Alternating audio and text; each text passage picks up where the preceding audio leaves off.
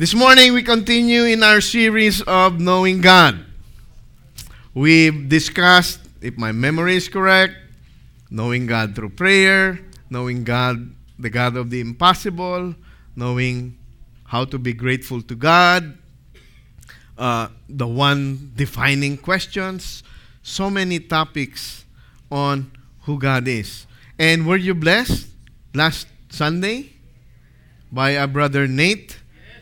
Who shared his uh, message, a message that God impressed upon his heart to share with us, and he entitled it The Ransom.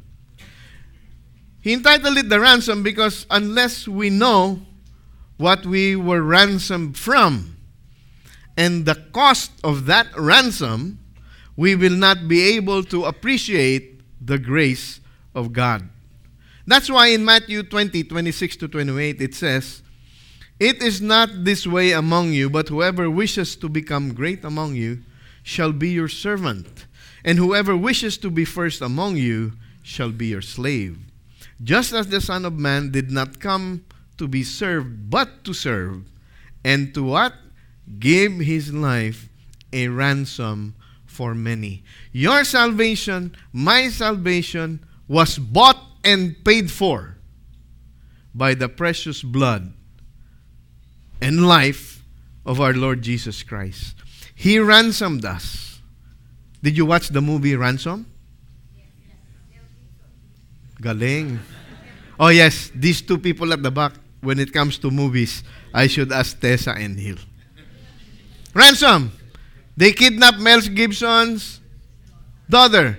They were asking son. Oh, yeah, another movie aficionado. They were asking for how much? One million. What did Mel Gibson do? He came out on TV because he's a multi-billionaire. They kidnapped my son. They're offering one million reward. Whoever you are, if you're watching right now, I'm offering two million so that you bring those kidnappers to me. See, the ransom goes up.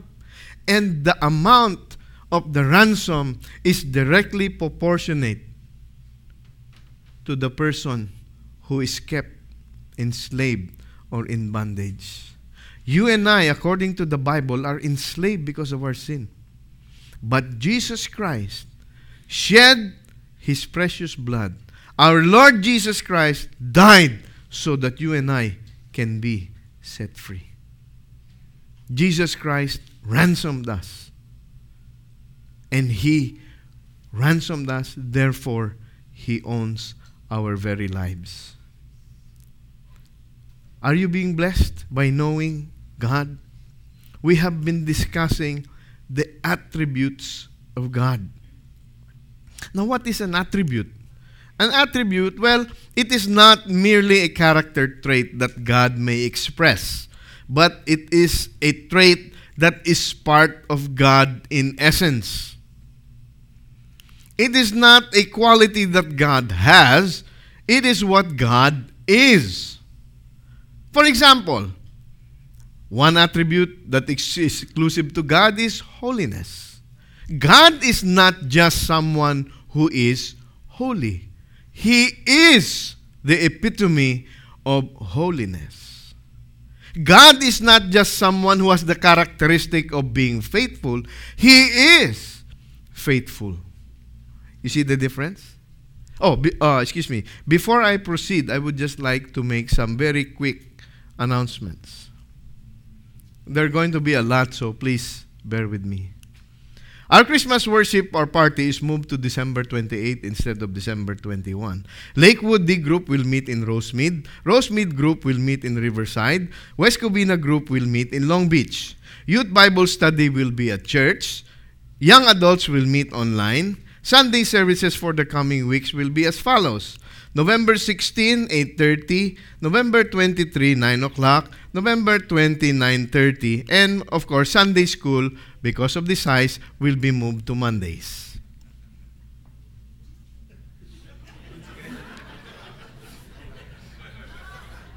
You like that schedule? What's wrong with that schedule?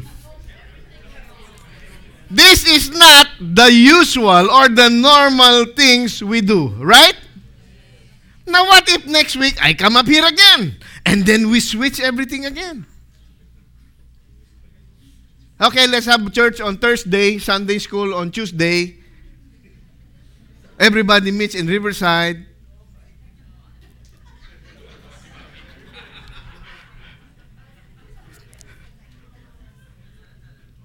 What's my point? If we keep on CCF, you know what CCF? Change, change, fellowship. You will not be able to track with us. You will not be able to follow. Why? If you're like me, you want certain things in a routine, in a order. And the Bible is very clear. God is a God of order. My topic this morning is an attribute of God called God is immutable. Napaka high words naman, Pastor. Okay, God is unchanging. God is unchanging. Malachi tells us, For I, the Lord, what? Do not change. If God keeps on changing His mind, do you like to worship such a God? Sunrise will come at 3 p.m. Sunset will come at 7. God ordained all of these things. When He first created everything, He put all of these things in place. In the book of Genesis, when He created the sun and called it day, and then He created the moon and the stars and called it night. And then He separated the waters that they would no longer come to the ground and then he did this and then he did that. There is a certain order that God has instituted, that God has put in place. And God says, I, the Lord, do not change. His purposes, His counsel, His being, His attributes, they do not change. Guess who changes? We do. where can we see in Scripture this idea or this principle, aside from the book of Malachi, about his unchangeableness? May I request everyone to please stand as we read Hebrews chapter 16, verse 13 to 20. Let's begin. For when God made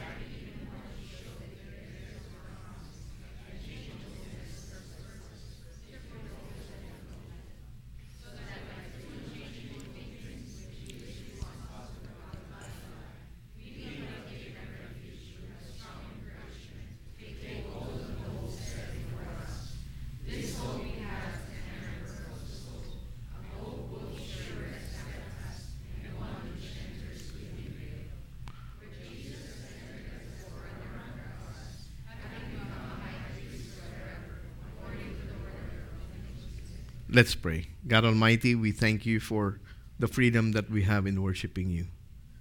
Lord, we worship you because of who you are, not because of what you can do for us.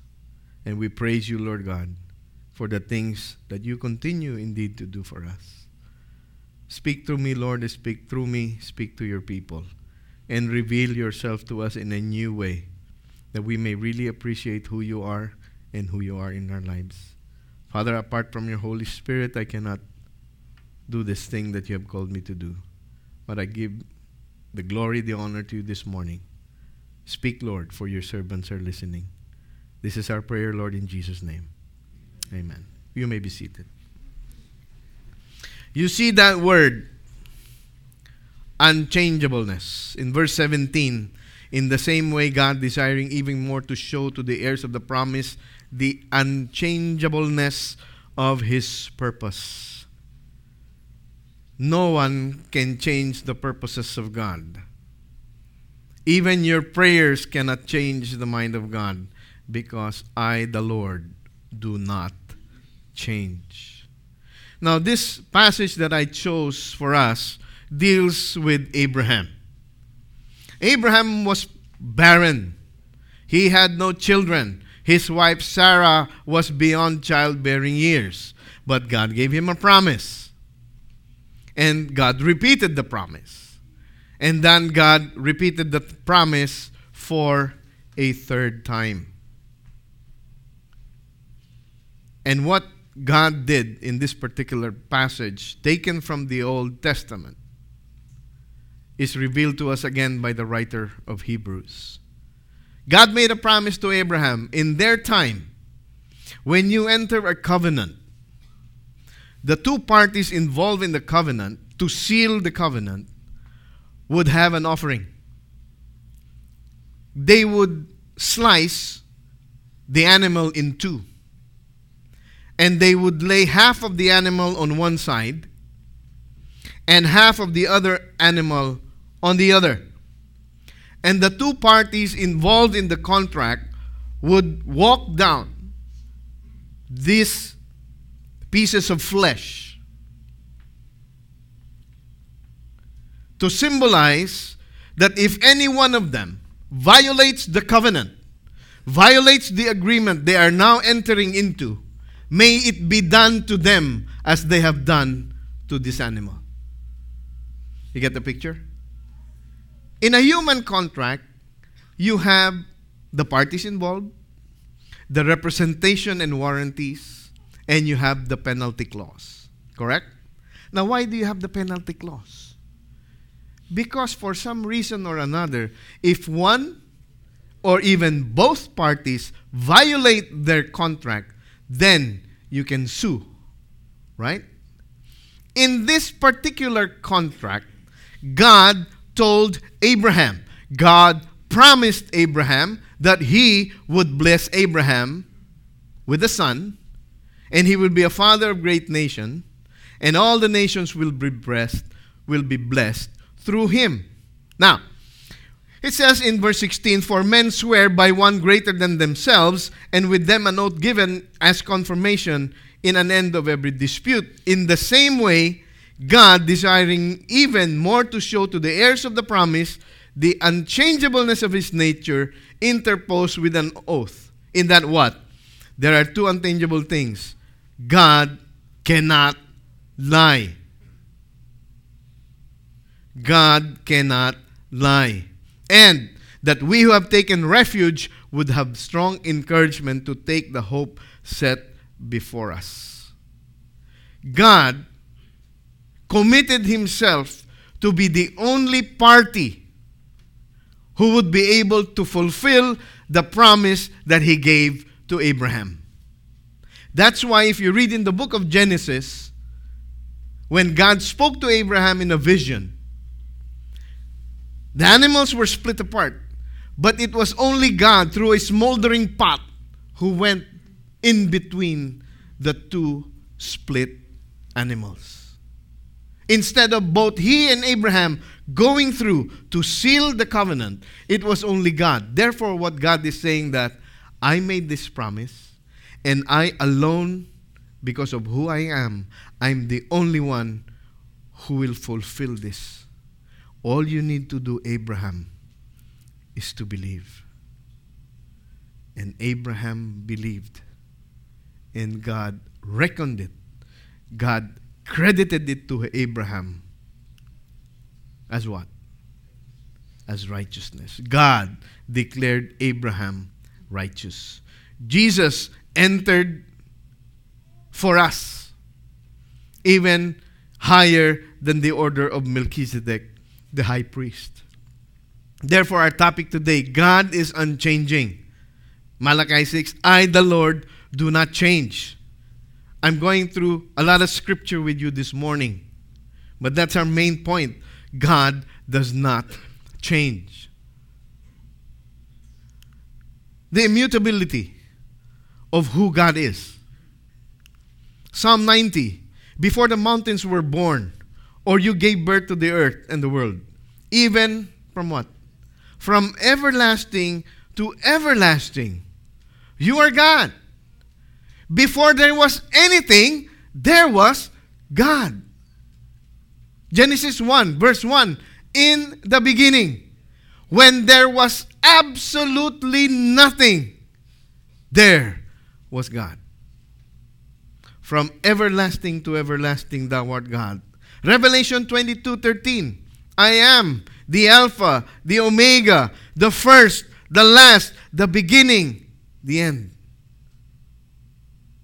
It all starts with God, it will all end with God. Our very concepts of time emanate only from God.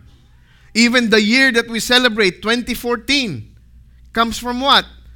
The death of Jesus Christ.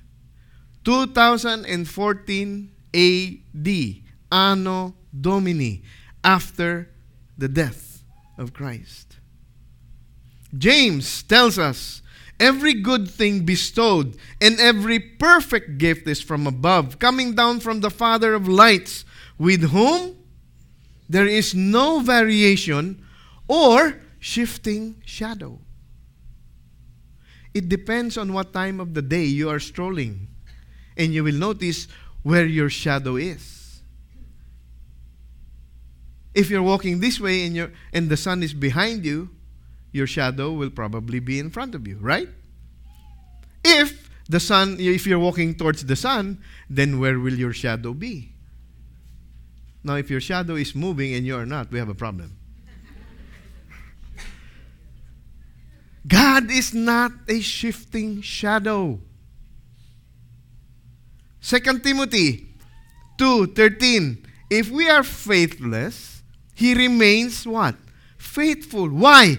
He cannot deny himself. You see, an attribute is not just a character trait, it is who he is. It is the essence of God to be faithful. Therefore, even if we are faithless, he cannot deny himself. He cannot disown himself. He will continue to be faithful to us. Now, that's the kind of God that I want to put my faith on. Because if He's like this, then I can trust Him. I can rely on Him. He will not change His mind. He will never change the way He looks at me. Because He is God and He is immutable. Famous theologian by the name of A.W. Pink writes in The Attribute of God He cannot change for the better for he is already perfect. And being perfect, he cannot change for the worse. God is perfect in all he says, in all that he does, in all of his counsel, in all of his ways. He is perfect. But what do we do? Instead of asking God what He wants to teach us.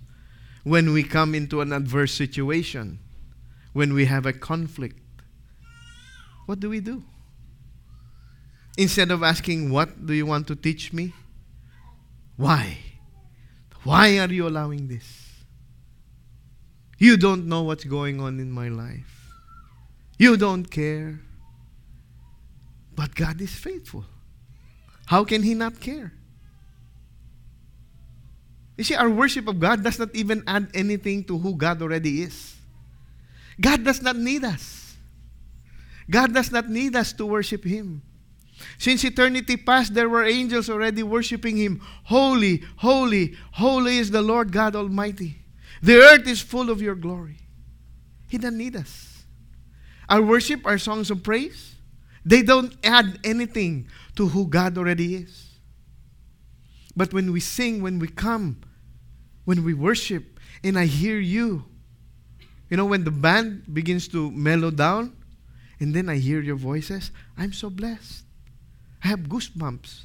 And I say a silent prayer God, your people are worshiping you. God does not change. His purposes does not change. His counsels do not change. When he says that he loves you, he loves you. And how do I know that he loves us? Well, we have the immutability of who God is. We also have the immutability, the unchangeableness of his word. Look at Psalm 89, verse 34. My covenant I will not violate, nor will I alter the utterance of my lips. So when God says something, guess what? That's truth. That will never change. That is a constant. And you can use that as your anchor. Psalm 119, verse 89. Forever, O Lord, your word is settled where? In heaven. You know, only in this earth is the will of God not settled. How do I know this? Because in heaven, the will of God is settled. Our Father, who art in heaven, hallowed be thy name. Thy kingdom come, thy will be done as it is in in heaven there's no debate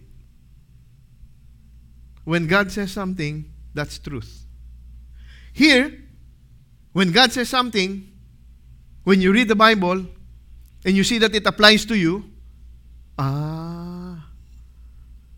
maybe god meant otherwise ah this is for my wife Ah, this is for my husband. Forever, O Lord, your word is settled in heaven. In heaven, there's no debate about who God is. The angels worship him. In heaven, when God utters a word, that's it. There's this saying, God says it, I believe it, that settles it. You get me? God said it. I believe it. That settles it. Your word, O Lord, is settled in heaven. Joshua 21 45. Not one of the good promises which the Lord had made to the house of Israel failed. All came to pass. Has God promised you an abundant life? Yes. So, God, why is my bank account still in the red? Well, God said He's going to give you an abundant life. God never says He's going to give you money. Your health is wealth. Your family. You have so much. But what do we do? Oh, their house is bigger. Their car is newer. We are always in a sense of discontent malcontent. When the Bible says godliness with contentment is great gain. None of the good promises of the Lord has failed. Everything has come to pass. Now, how will you know the good promises of the Lord if you don't? What's this? This is not butterfly. What's this? If you don't read the Bible, how will you know the good promises of the Lord? From since the day you were saved up to, to now, your only memory verse is Jesus wept.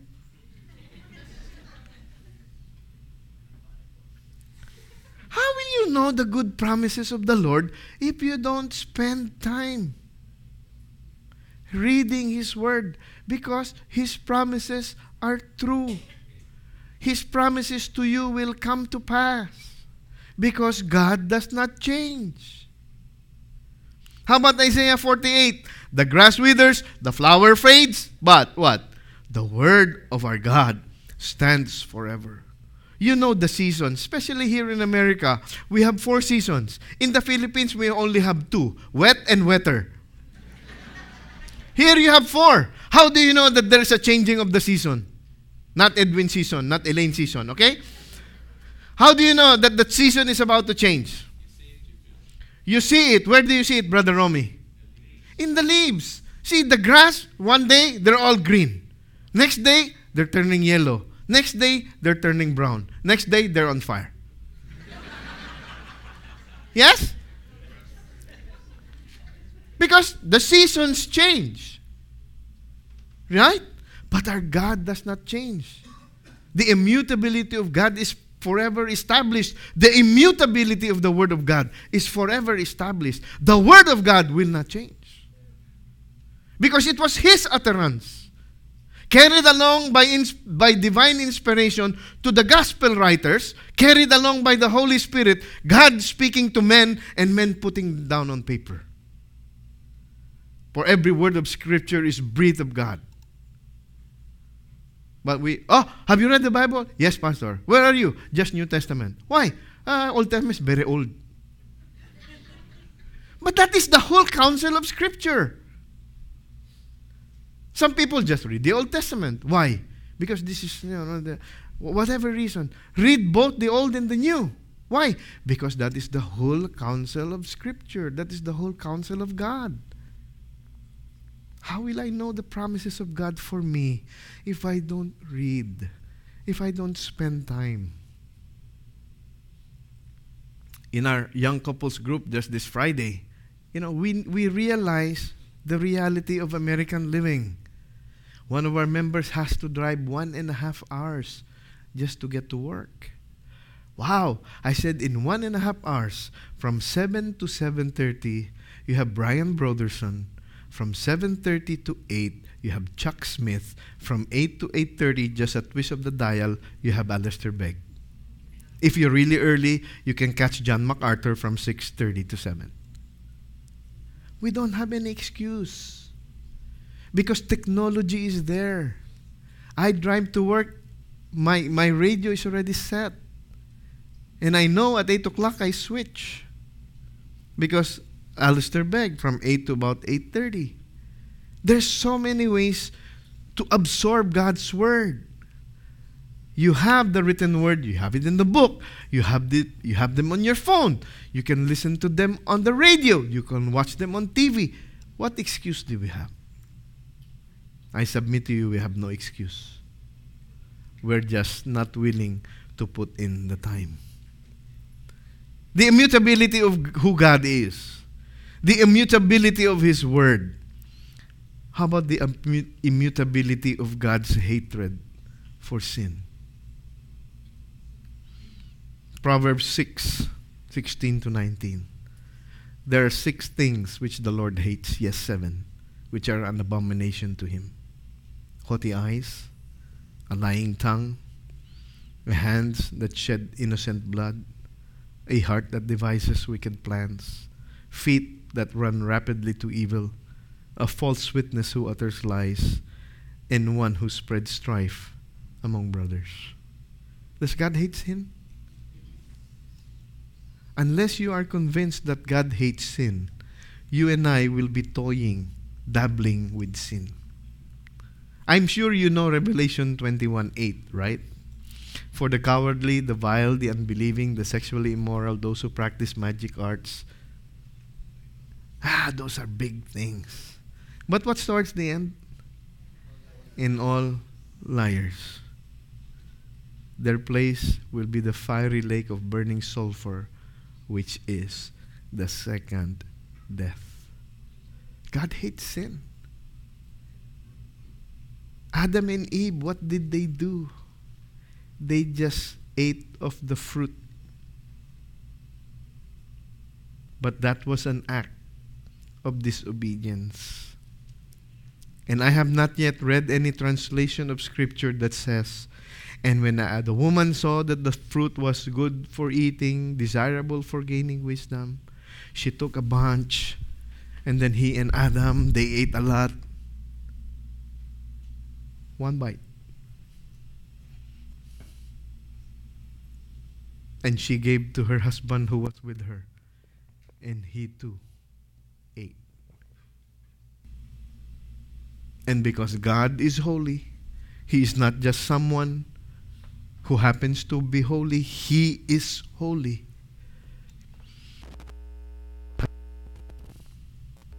Because of one singular, solitary act of disobedience.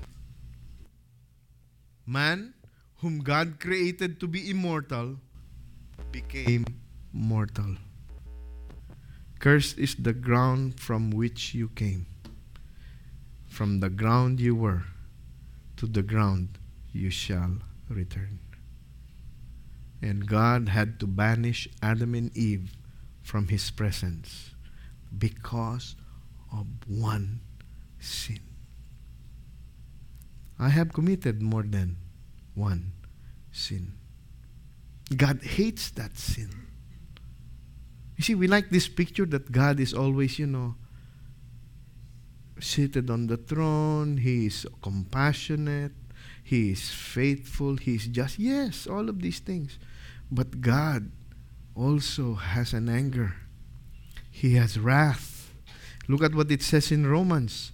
For the wrath, the wrath of God is what?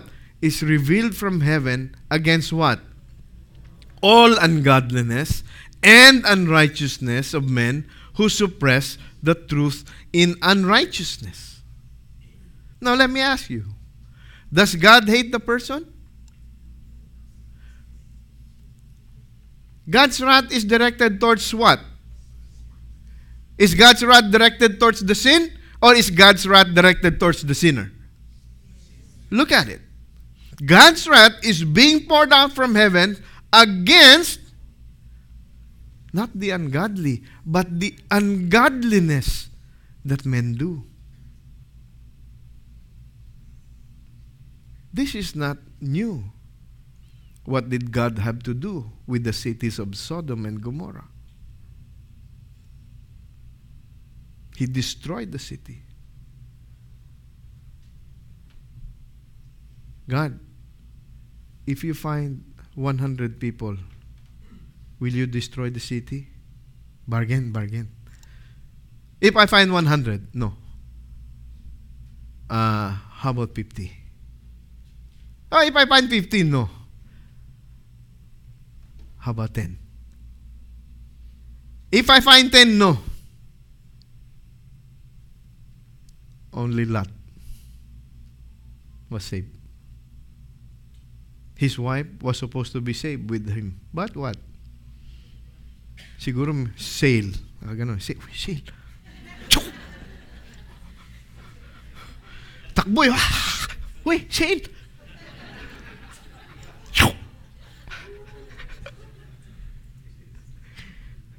God hates sin. And if we who call ourselves Christian, we should also hate sin. We should not be playing around with sin. We should love what God loves and we should hate what God hates. Amen? That's why he tells us For all have what? Have sinned and fall short of the glory of God. Who said this? This utterance. This is forever settled in heaven. But many people say, I'm not part of that.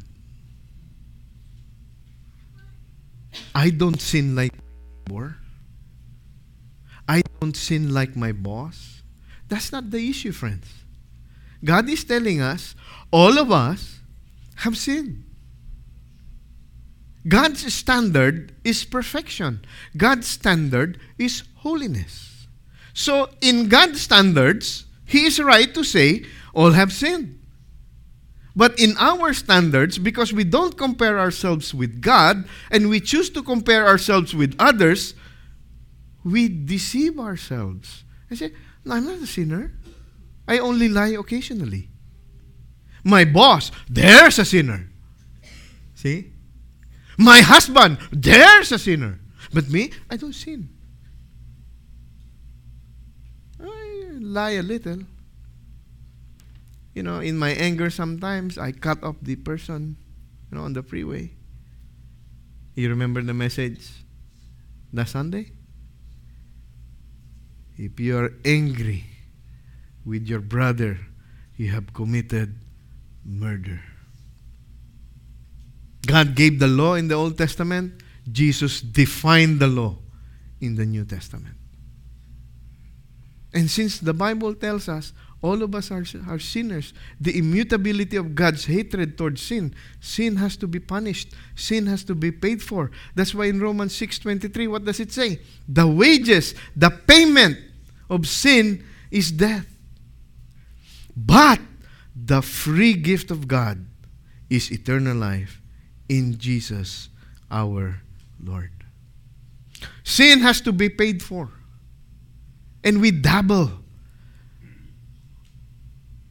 Adultery, uh, it was just a fling. Just a fling. It was an indiscretion. You lied. Oh, it was just a white lie. Sometimes I use blue, green, pink. Depends. We call it things, God calls it sin. Man has made God's law relative rather than absolute. That's why we have all kinds of people who do not wish to call sin a sin because they don't like to be accountable. They want to live their lives the way they want to live their lives without need for accountability. That's why they negate God and God's laws. Because I want to do my thing and I don't want to be accountable to anyone or anything. God hates sin. God hates all kinds of sin. The immutability of who God is, the immutability of God's word, the unchangeable truth that God hates sin. And then, of course, the immutability or the unchangeability of God's love. Because if we just talk about sin, we're doomed. Jeremiah 31 3 says, The Lord appeared to him from afar, saying, I have loved you with an everlasting love. Therefore, I have drawn you with loving kindness. God knows exactly who we are, what we have done, and what we will do. But God's love for us, as He says in His Word, that does not change. I have loved you, what? With an everlasting love. Before you and I were born, God already loved us. Even if God already knew what we were going to do, God already loved us. And what is He doing? He's drawing us. He's come inviting us to come to Him. And I have drawn you with what? Loving kindness. You remember the story of the prodigal son? And Tim Keller wrote a book, The Prodigal what? Prodigal God. Because it's not usual. It is beyond this world for a son to do what that son did to the father and then we he, when he came back if i were that father ah. Wala ka ng pera no? You lost everything right? Now you're coming back? Okay. Be with the slaves. You got to earn everything that i gave. Your elder brother he's now in charge. You talk to him. But what did God do? To show us that we should not be self righteous as the elder brother was. Come. And he called to the slave, Get the robe, get the ring, get the sandals. He is restored to his position as if he never left. I have loved you with an everlasting love, and I have drawn you with my loving kindness. Psalm 100, verse 5 For the Lord is what? Is good. His loving kindness is what? Everlasting. And His faithfulness to all generations. But God does not force Himself on us, He invites us to come to Him. He will never force anyone. He invites.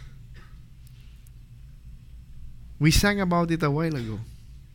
Look at what Romans 8 38 39 says. For I am convinced that neither death nor life, nor angels nor principalities, nor things present nor things to come, nor powers, nor height, nor depth, nor any other created thing will be able to separate us from the love of God which is in Christ Jesus our Lord. What thing in this world and in the heavens did God not create? Nothing. This is how steadfast God's love is for you and for me. Now, once you come to faith in Christ, the Bible, through this passage, tells us you can't do anything for God not to love you. You have to be convinced. For I am convinced, Paul writes, that nothing will be able to separate us from the love of God that I now have in Christ Jesus. That love is in Christ Jesus. And for you to be inseparable from God, you have to have Jesus. And if you have Jesus, there's an immutability of God's salvation for you. Isaiah 51 6 Lift up your eyes to the sky, then look to the earth beneath, for the sky will vanish like smoke, and the earth will wear out like a garment and its inhabitants will die in like manner. But my salvation shall be forever, and my righteousness shall not wane. When God saves you through Jesus Christ, your place in heaven is secure. His salvation does not fade, His salvation does not tarnish, His salvation does not rust. It is forever secure in heaven, and his righteousness does not ever wane. That's why he says in Revelations 3 He who overcomes will thus be clothed in white garments, and I will not erase his name from the book of life, and I will confess his name before my Father and before his angels. God can do anything. He can do anything. But he has committed himself. Daddy, principle of estoppel, right? See? The law says, if you say something, you are stopped from saying otherwise. God exercised this principle of estoppel when he said, I'm not going to erase your name. Your salvation is secure.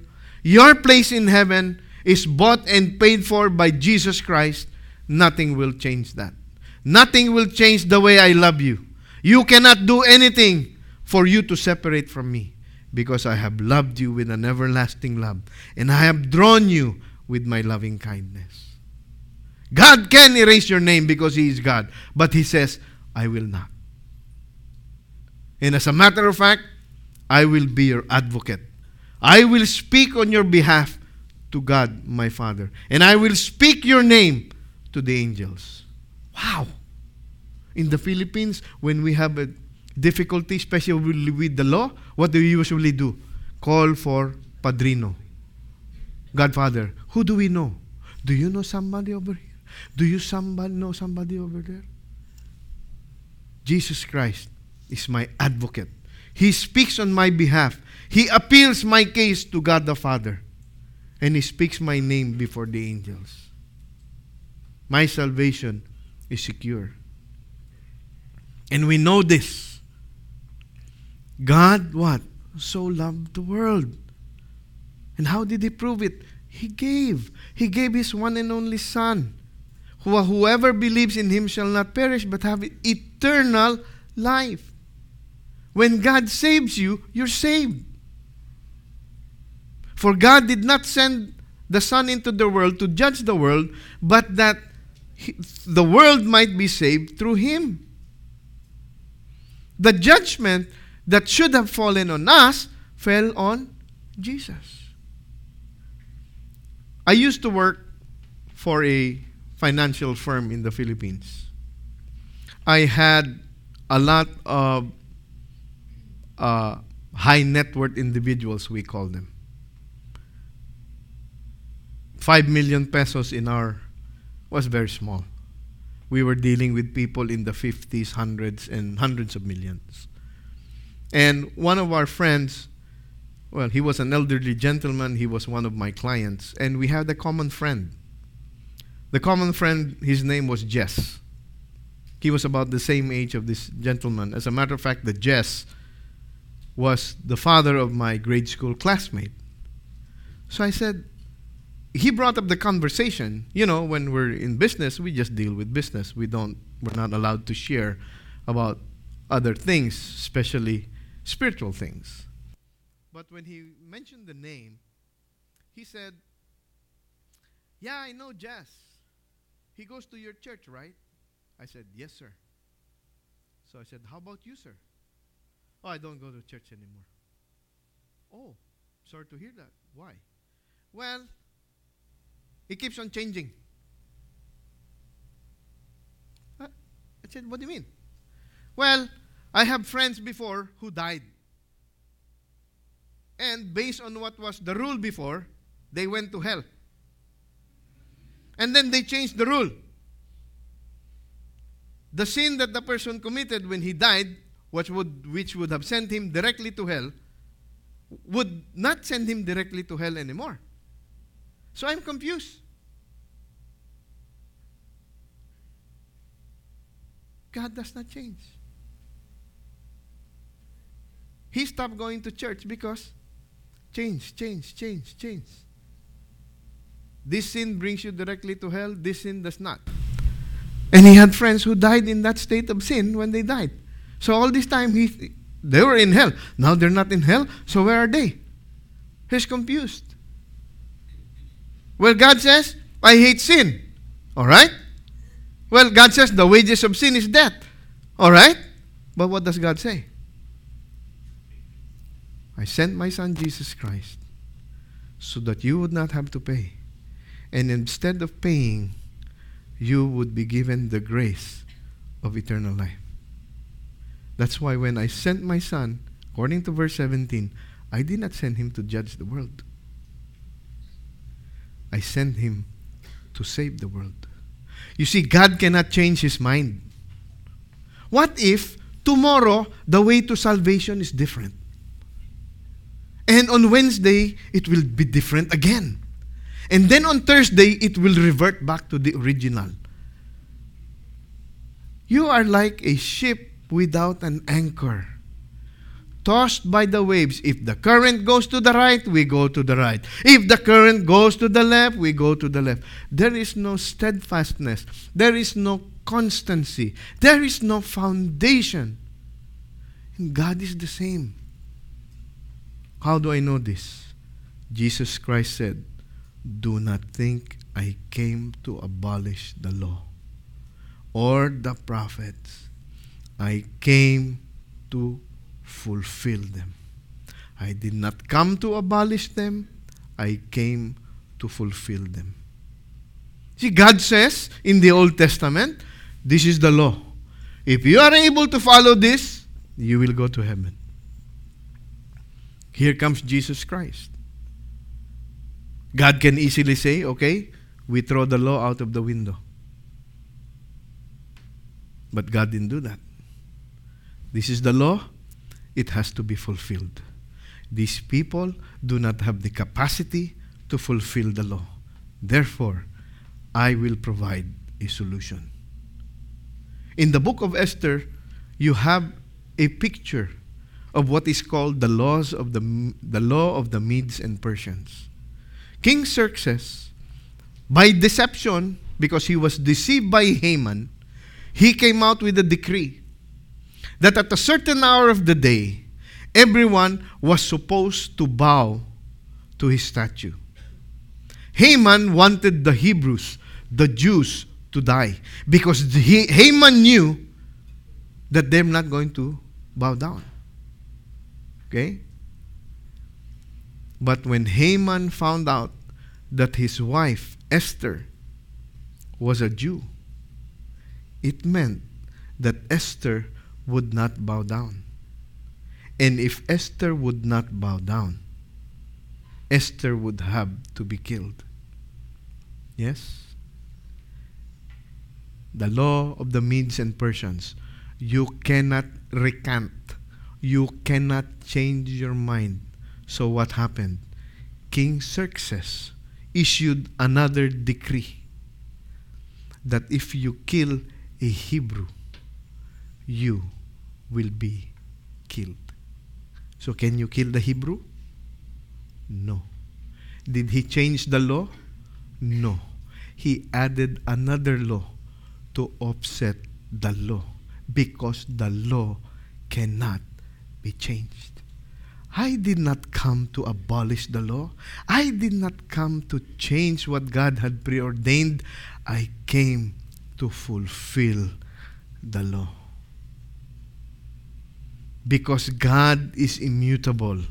Because God does not change.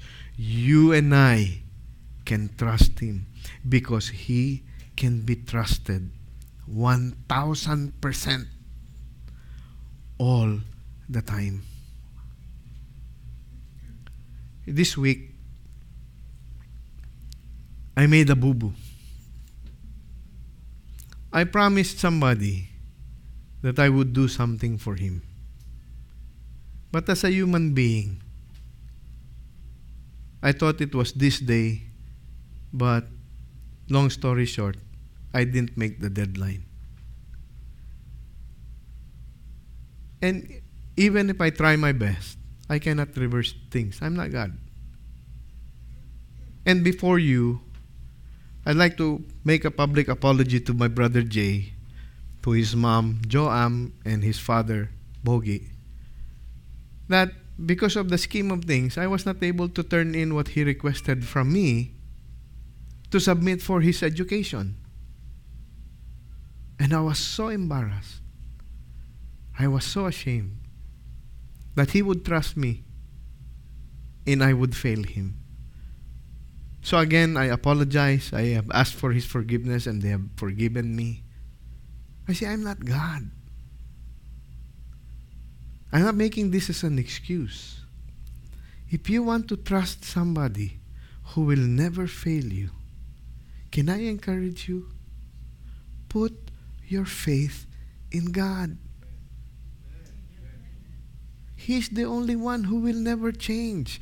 He's the only one who will never fail you. He is the only one when He says, This is what I say, it is done.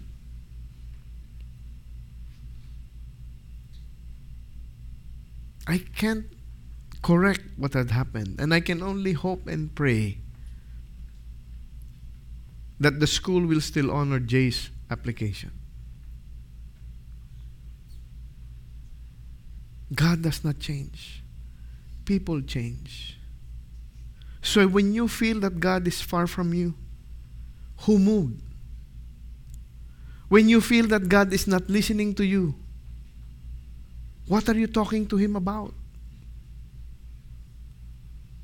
God is immutable.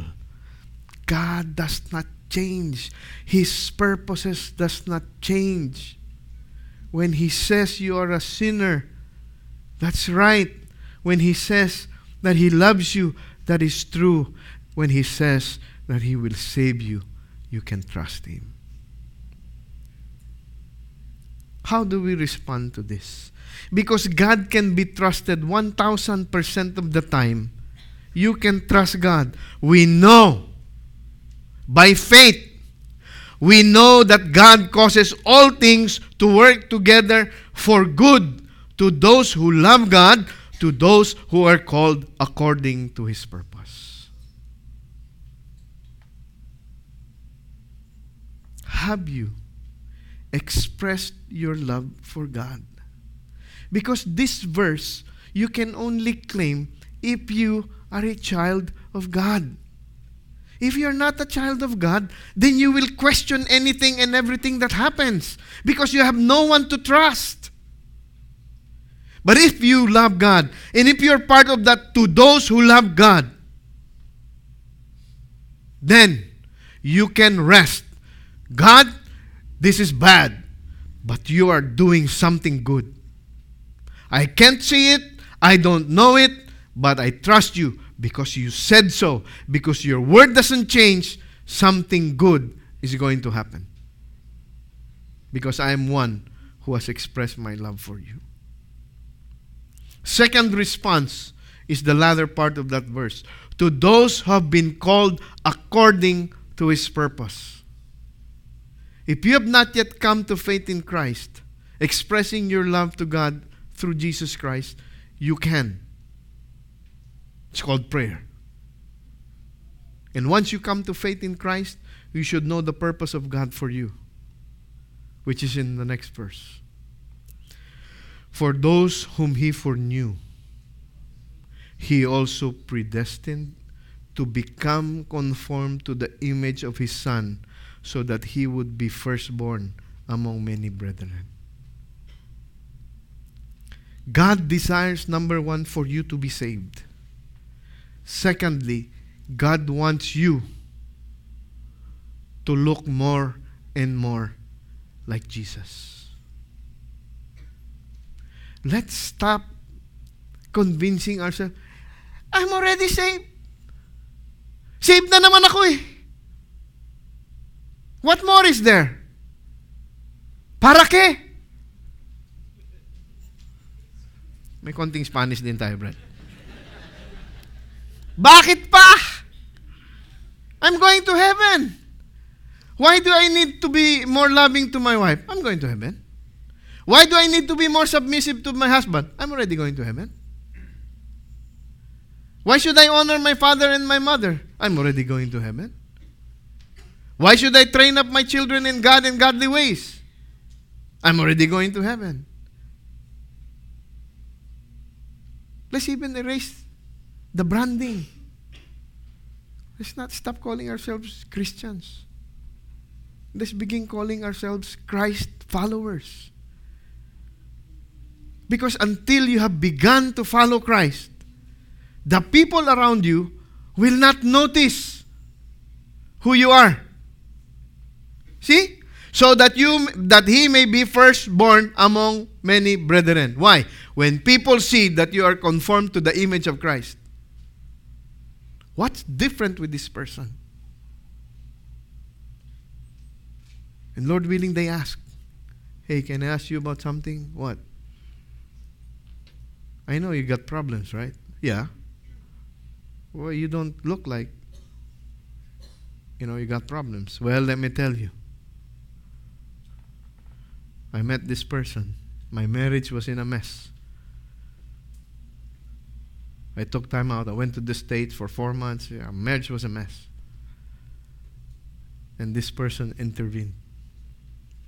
Yeah, really? Ah, who's that? His name's Jesus. Oh man, you're one of those? Yeah. Because if not for God in my life and in our marriage, forget it. How would you respond? First response express your love to God. Second response make sure that you're growing growing more and more like Christ. Don't be content with just being a Christian. God never told us to make Christians. God told us to make disciples. God told us to make Christ followers. And we are accountable to God and accountable to each other.